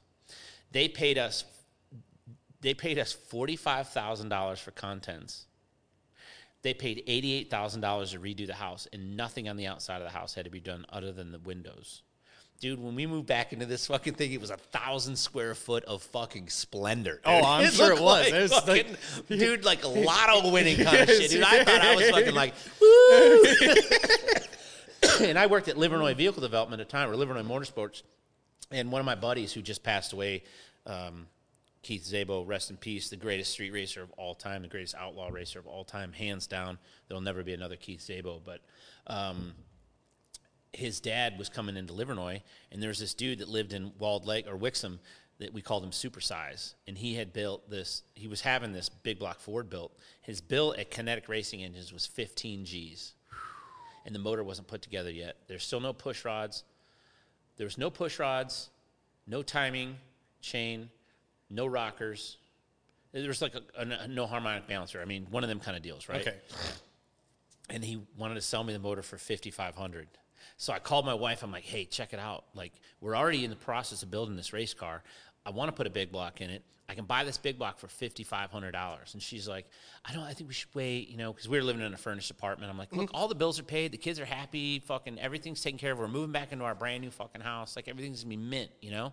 She's like let's just wait so I hung up the phone. I was like, bring that shit over here. I called my dad. I'm like, hey, I know I owe you 12 G's, but I can buy this motor for fucking five. How about I give you seven now, and I'll give you the other five later? My dad's like, fuck yeah. He told me later, he's like, I didn't think I was ever going to see a penny back from your fucking stinking ass. When you called me and told me you were going to give me seven G's and then pay me five later, he goes, I was writing the other five off. so I call, Karen and I are talking one day. We're sitting on the couch in our uh, you know furnished apartment that the insurance company's paying for. And she's like, "How much money do we have left?" And I was like, "Well, I think we got like, I, th- I think we're sitting at about thirty, you know, 35, 36 grand." She's like, "Okay." She goes, "Did you pay your dad?" And I was like, "Well, I paid him seven. She's like, "Well, don't you owe him 12? I'm like, "Yeah." She's like, "Well." Where's the other five? I go, I bought that motor. And she's like, I told you no. I told you weren't buying that motor. That we're waiting until we move back in the house. I'm like, look, dude. I said it was a, it was too good of a deal. I tried to include you in in the transaction. You weren't interested in it. I tried the passive sales tactics. It didn't work. I said, so we bought it. She goes, you think I was just gonna go No, stare at my shoes no, and go. "Oh, I really wanted to do that"? She goes, uh, she goes, you're taking it back. I go, I bought that motor from a dude named Supersize through another guy named Howdy. They're not take. There is no return in that fucking motor, dude. It- That's our motor. I don't know where they are. You know, I could have found Howdy, but Howdy would have been like, uh, no. Are you out of your fucking mind? You know. So anyway, long story short, I built that car. It was so much work. Everything was cool. I ran. Um, first pass off the trail. I when I worked at Hines Park Ford, the dude that worked there was a guy named Bob Cerruti, and Bob Cerruti it was the uh, he was the RacePak data guy on two pro stock IHRA teams, and so he was our data guy at the at the dealership. And he's like, "How fast do you think your car's going to go?" I'm like, "I'm telling him how fast." And I had a 4130 chromoly cage put in it, stock suspension. Keith and Roger Zabo, uh, the one I was telling you about earlier, they gave me the motor plates and the mid plate out of their fucking fast car, and it put the motor back like three and a half or five inches and down four inches, but it put it all the way to where a stock hood would close under a big block with a Dominator. And so the car wouldn't even pull the wheels, but it would go 139, 60 foot on the foot brake with no trans brake. You had a glide in it. Everything was fucking mint, dude. Stock suspension. And I had a 430 set of ring and pinions in it. I go to the track. I call my dad. I'm like, hey, It's the last day the track is open this year, 2001. I said, We're going to the drag strip today, and I'm running this car. He's like, I'm on my way. So, because I wasn't even going to tell him. Like, he lived two doors down from me, and I was like, I loaded the car up in the trailer, and I'm driving to the track. She's like, You better call your dad. So, uh, you know, at this point, at this point, Karen, you know, the fucking smoke was out of the bottle. My wife has always been supportive of all my stupid ideas, and uh, I love her for it. And so we're driving to the track with the kids. I get to Michigan Avenue and 275. She's like, "You better call your dad. Your dad will be pissed or upset or bummed if you don't tell him that you're at least going, right?" So I call him like, "Hey, I'm just calling to tell you I'm on my way to the track. I'm to run this thing." He's like, I'm on my way. So he loads up my mom and uh, my sister's kids, and they fucking fly down a Milan Dragway. And I go through tech, and they're like, How fast is the car? And I'm like, I've never run it. And my Bob, my buddy Bob Cerruti was like, Dude, just get down the track. Don't worry about how fast it goes. It's probably only going to go 11s. So I was like, oh, I've been 11s before. That was the fastest I'd ever been. I was like 11 teens. So I was like, okay. Yeah, get a feel for the car. Get make sure it goes straight. Well, you know, dude, yeah. I hired a guy named Rich McCarron from Pro Racecraft Engineering back when he was RJM Motorsports, and he put all the anti-roll bar in it and everything in it, and, like tuned the chassis. Like, well, he didn't tune the chassis actually. He fucked me that day. He didn't show up at the track. I was like, I'm fucking going anyway. So I, I set the pinion angle with the fucking control arms and everything.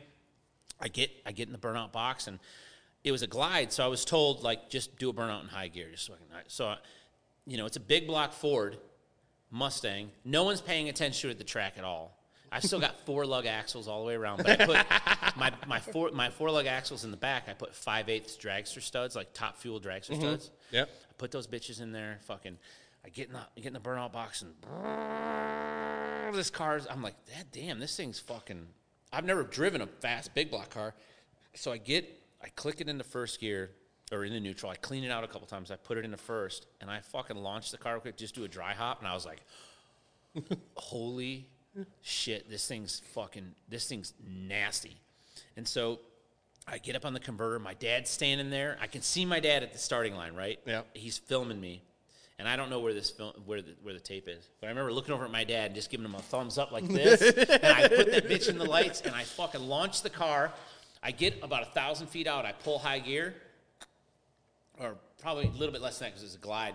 I get out, I get into high gear, and I hit the limiters. The car's going, brah, brah, brah, and I keep getting in and out of it, in and out of it. And I pull around, I go to the to the timing st- thing, and uh, I'm fucking hooting and hollering. I grab the ticket, and the guy hands it to me, and it, I went 10:06 getting in and out of it. I was like, oh, this is a fucking nine second car. This is a Yeah. legit nine second fucking car. Well, so I get back to the pits, and my MSD box had a 6800 chip in it. And I'm like, I'm hitting the limiter at 68. That's the problem is. If I take the limiter, I got to find a 72 chip. So I go to everybody's pit.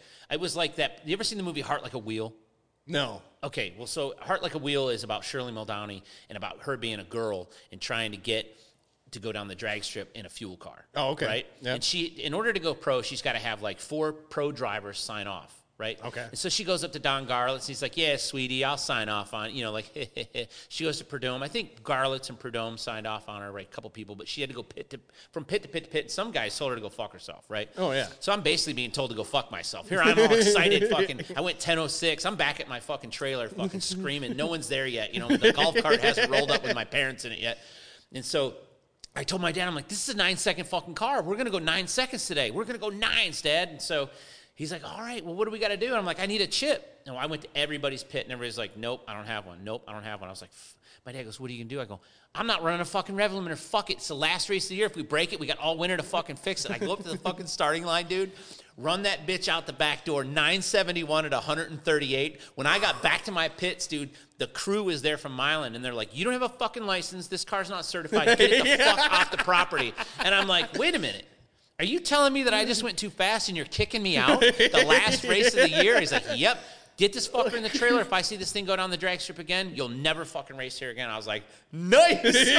so I put that bitch in the trailer. My dad and I went home. We were, dude, we were on cloud fucking nine. Here, this little fucking stock suspension Mustang with a big block and no spray goes fucking 971 on street got kicked tires. out of the track and for I got going too out. fast. So my dad, my dad bragged and bragged and bragged. It was funny. I didn't know this until long after that, but he, he told that was like one of those moments where he was most proud of me because he saw me build this car from nothing and get everything taken care of and that and and so I had all winter that was the last time the track was open. So none of my friends had gone that fast yet, and all my friends are building cars. So I was king dingling for Oh, like a yeah. minute, you know. Yeah. So I remember I get home and I call my buddy Kelly, who lived in Howell, and he was married to a woman named Margaret at the time. And so this is Kelly Longwish. So I call Kelly Longwish's house, and Margaret answers the phone. I'm like, "Hey, is Kelly there?" She's like, "No, he's at PRI right now, the PRI show down in Indy, right?" And I was like, "Okay." And I'm like, uh, "I ran my car at the track today." She's like, "How fast did it go?" And I go, "It went 971 at 138 on nuts." And she goes, "Well." He's not going to be happy, and I know what she's thinking. That There's ten grand more yeah, he's exactly. gonna There's, spend. there's my new furniture. There's my new dinette set, right? Well, so Kelly and I ended up. He got his car done, and his car didn't go as fast as mine the next year. And he he he fucking. We were in line. I'm in line at the track, right? He's in line in front of me, and the other side. So I'm like, I don't have to. I'm counting the cars, like one, two, three. I'm like the third set in he's the second set in, or I'm the fourth set in, he's the second set in. Well, he fucking waves somebody past him. so here we are. We line up next to each other, and I had the faster car at the time, and Kelly's looking over at me, and I'm fucking looking at him, and we fucking both pull into the staging beams. And as soon as we both lit the second light on the tree, that motherfucker took off. I, I'll be admit, dude, I'll be the first to admit, it, I fucking panicked and fucking mashed the gas and chased him. And wh- wh- I grew up in none of this street outlaw fucking bullshit. I, I fucking street outlaws. I- all, yeah, I- all of you on street outlaws can suck my dick. I'll fucking tell you all day long that fucking show can can eat a dick because you can't red light on the street and you chase you race and this lock in bullshit. Go fuck yourself. You show up. You fucking run your mouth, and then you run your car, and then you either go home, Yeah, or with you your- fucking make another race. I don't Yeah. put up with this bullshit, fucking lock-ins and this pay if you don't race. Get the fuck out of here. And you chase, you race. End of. If you chase me, there's no fucking red lighting on the street. And I fucking, I'm here to tell you, dude, the kings of the fucking street, the guys that started street racing, modern street racing, guys like Kurt Urban, Dave Henniger, George Beluga, uh, Keith Zabo, uh, Raleigh Creech, Dave Paul, all those dudes, those are the fucking kings. Fucking uh, who did Rick Dyer, uh, Bruce Keeman, um, Landon. Uh, Landon Bruner, I think his name is. I, no, not Landon Bruner has the Kickstart podcast. Uh, Yeah. There was th- these dudes that were into fucking street racing back then, man. Those were the dudes. Those were the kings. And this new street, this outlaw street racing shit, go fuck yourself. Yeah, I never- have I was no never into that it. show. People are It trying just- to get me to watch that show. I'm like, fuck this. As soon as you say you can red light on the street, you can kiss my fucking ass, dude.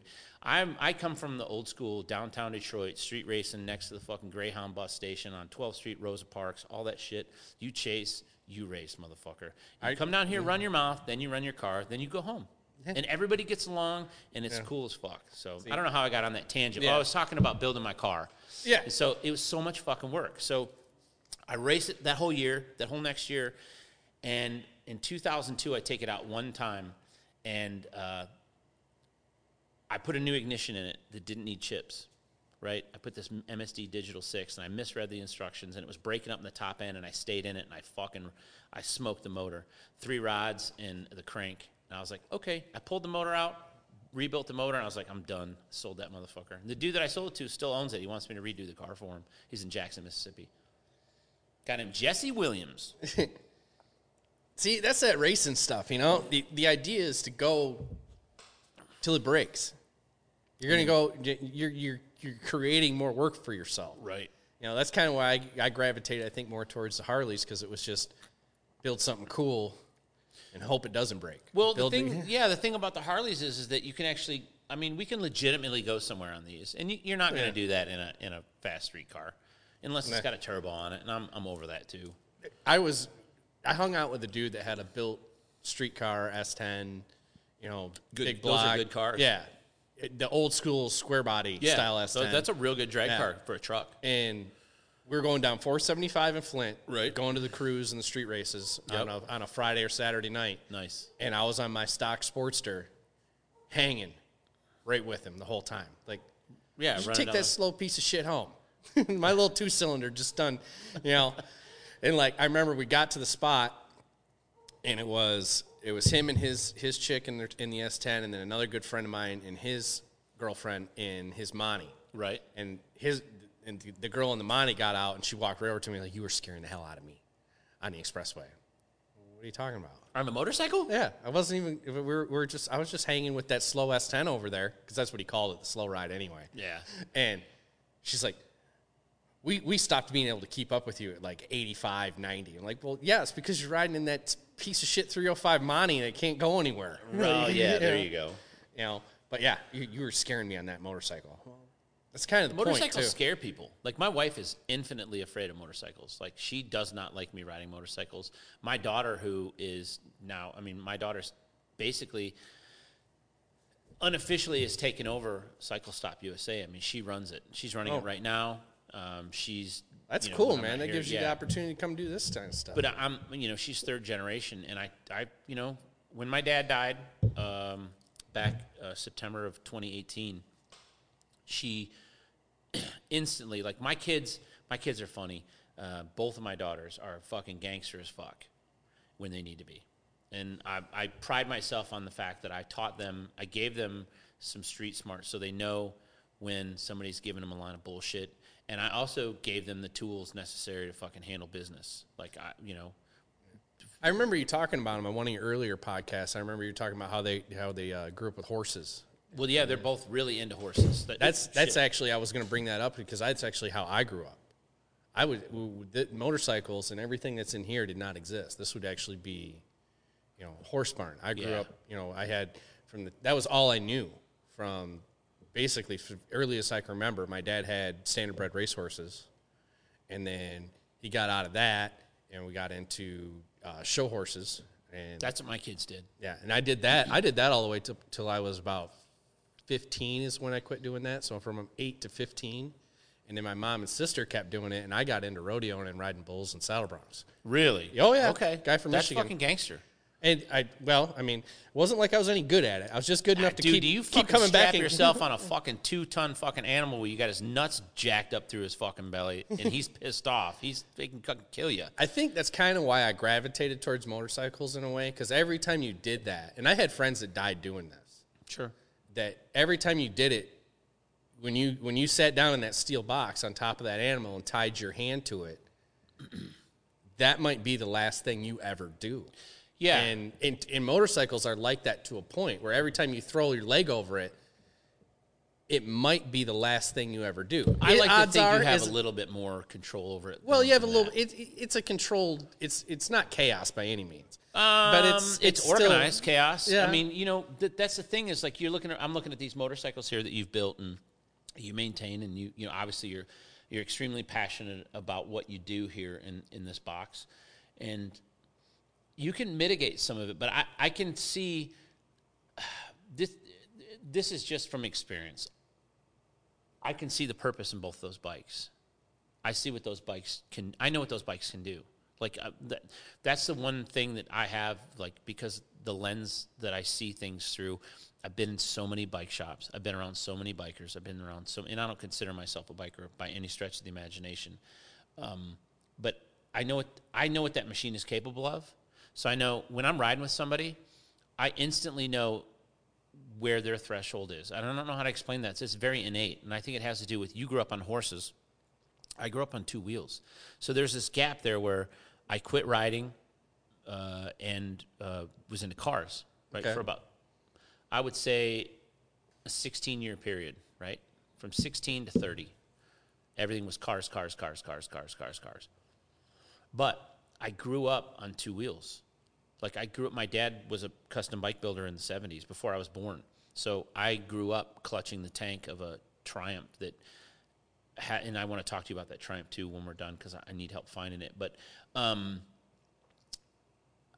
being around a chopper was something that was very not foreign to me at all. It's it's it's just part of who I am and, and how I'm wired and what I what expectations I have. And I remember my dad wrecking his chopper, and I remember my dad being hurt, and I remember my dad recovering, and I remember my dad getting back on his bike, and I remember my mom being supportive of that, and not ever, ever, ever. That's one thing I can say about my parents was there was never this, hey, be careful. It was it was when you live in a family and you grow up in a family like that that isn't afraid of it, uh, they're not. A, they're not. it's not that they don't realize that you can die from it, is that they realize you can die from it. Right? So the future is the last thing that you run out of. And so that's how they govern themselves. It's a different set of rules.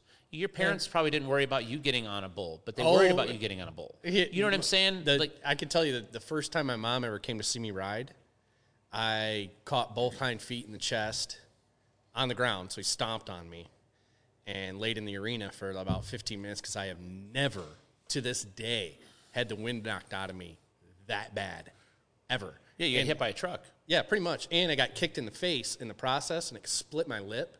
So my mouth was all full of blood. And I kind of was dazed, and I'm on the ground. And I remember that my mom is on my left. So I turned my head to my right and spit all the blood out of my mouth. Right. And I thought my lungs were collapsed. I thought it was over. I Sure. thought I was going to die right there. That is such a valuable fucking lesson, though. Let's talk about that for a second. Like, you can't buy that. Okay. Oh, yeah. You can't, and you can't impart that on anybody. We can talk about it, and you can be as visceral as you want to be. And unless somebody is sitting right next to you, hearing you tell that story, and the hair stands up on their arms and like, motherfucker, I know exactly what he's talking about. That's what I'm saying with these motorcycles. I know what the purpose of these motorcycles are based on how you put them together. You know what I'm saying? I know what the purpose of these motorcycles are based on the way you put them mm-hmm. together. I can spot a fucking shitty fucking build, whether it be a car, whether it be a motorcycle, it be anything, a mile of fucking way. I know what quality looks like. And I don't care if you're building an airplane, a boat, a four wheeler, a chopper, a hot rod, a lowrider. I know what quality looks like because I've been around it so much and I've been around non quality and I know what the outcome is of a piss poor piss poor effort equals piss poor results. Oh, yeah. Right? 100%. And so that's why I you know, I have dudes and everybody needs to have these friends, right? You have to have somebody that can fucking pull you off to the side and go, "Hey, what in the fuck are you doing?" And you have to have somebody that can pull you off to the side and go, "Hey, you all right?" Yeah. Right? And then you have to have somebody that I have dudes like uh, I'm sure you've heard of my podcast. I have five dudes, right? Yep, yep. So you got Cody. Cody's my fucking. That's the dude that can pull me off the side and go, "What in the fuck are you doing?" And, and it happens quite frequently. I get that phone call from Cody all the time. Like, what in the fuck are you doing, man? Like, wh- what did you think was going to happen? Were you fucking stupid, right? And then the other side of that, I got Cameron, who, if I called Cameron right now and said, "Hey, I'm fucking, I got caught with a transvestite hooker down, you know, Yeah. in fucking Detroit," Cameron would be like, "Okay, well, do you need, you know, you need bus money? Like, what do we got? to You know, I mean, it's okay. Like, we all make mistakes. Like, you know, I mean, you know, I mean, he just doesn't give a shit. So, but, but they both, they both kind of, you know, they both kind of serve that purpose. And you got TikTok that would fucking make fun of me for getting caught with a transvestite hooker, but Yeah. doesn't give a fuck either, right? You know, so there's, he's right in the middle. TikTok's never going to be the dude going like, "Hey, what are you doing? Why are you doing that?" He's going to stand back and watch me do it, and then Yeah, fucking go, just "That was really me when I'm stupid, wasn't you it?" dumb fuck, right? So Yeah. he's right in the middle of that, Yeah. and, and I appreciate that. And so, going back to the brevity of any situation that you're in, as long as you keep your uh, uh, what is the what is the the the mortality is Yeah. part of how you make how govern yourself how you govern yourself and how you make decisions Yeah. you're gonna be fine Yeah. you know but i grew up in a family where motorcycling is not a problem my daughter bought a motorcycle and we told my wife she didn't even buy it to ride she bought it to flip Oh, okay. and my wife instantly started crying. She's like, I, you know, the thought of one of her children riding a motorcycle scares the living shit out of her. But fuck around, she'll go over and fucking get on. They have horses. Yeah. Shelby's got a horse farm. They both have horses over there.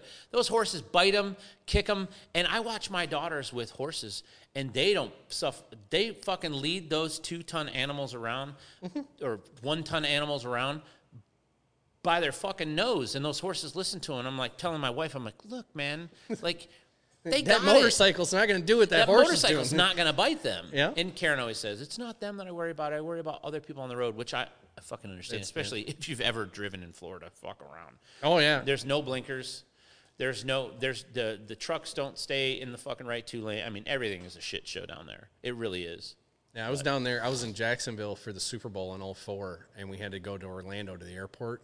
Yeah. Oh, Yeah. yeah. That was intense. That was intense stretch That of is highway. the butthole of Yeah. Florida. Orlando is the butthole of Florida for That's what I keep hearing. sure. That's why I asked you, did you go to Phoenix or Orlando? Yeah. You know? Do I you was know- definitely happy with the Phoenix choice. I like that town. Well, yeah, and so let me just back up and and, and we'll we'll fucking kind of we'll wrap it up here on this note because we're at an hour and a half. But MMI, everybody, almost everybody I've hired from MMI, um, they're entitled. I think that I mean, depending upon the age bracket that you're talking about, you can throw entitlement in almost anybody that whether they went to MMI or not. I mean, there, there's there's a sense of entitlement in, in a younger generation, and even in even in the generation I'm in. People that pay for MMI are much better mechanics and much better technicians than people who use their GI Bill or their parents write the check. I'm just going to say it. Oh, I agree with that. I agree with that wholeheartedly. Anything that you have to earn creates a better result for yourself. I had Shane that worked for me. He was killed. Uh, rest in peace. Fucking November second last year. That was a GI. Twenty two years, twenty one years in the Air Force. Came to me. And says, "Hey, I want to be in the motorcycle business. I want to open my own shop." And I said, "Tell you what, come work for me for two years. I'll teach you everything I know about motorcycle shops that I can teach you in two years.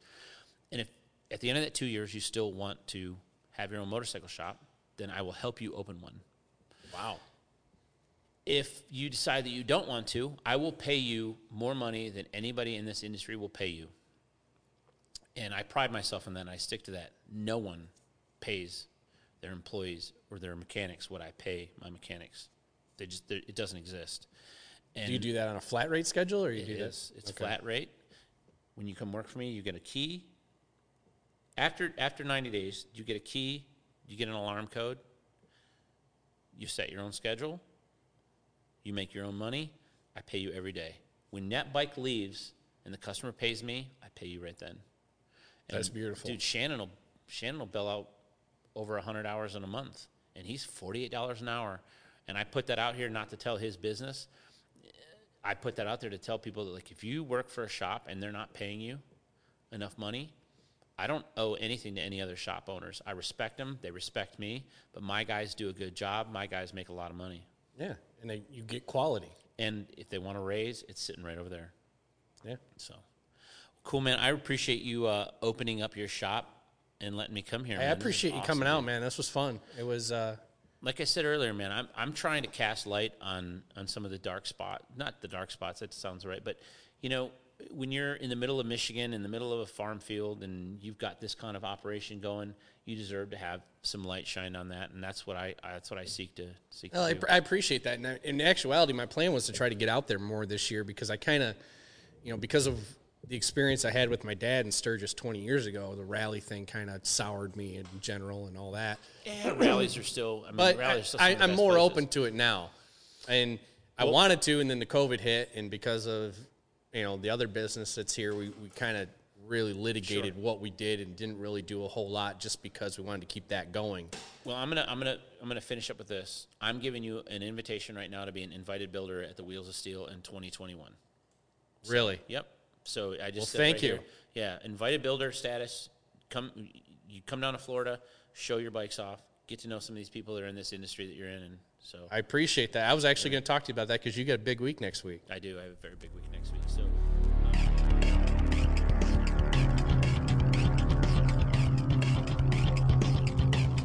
You have been listening to the Hell on Wheels podcast with your host, Jason Holman. Thank you for listening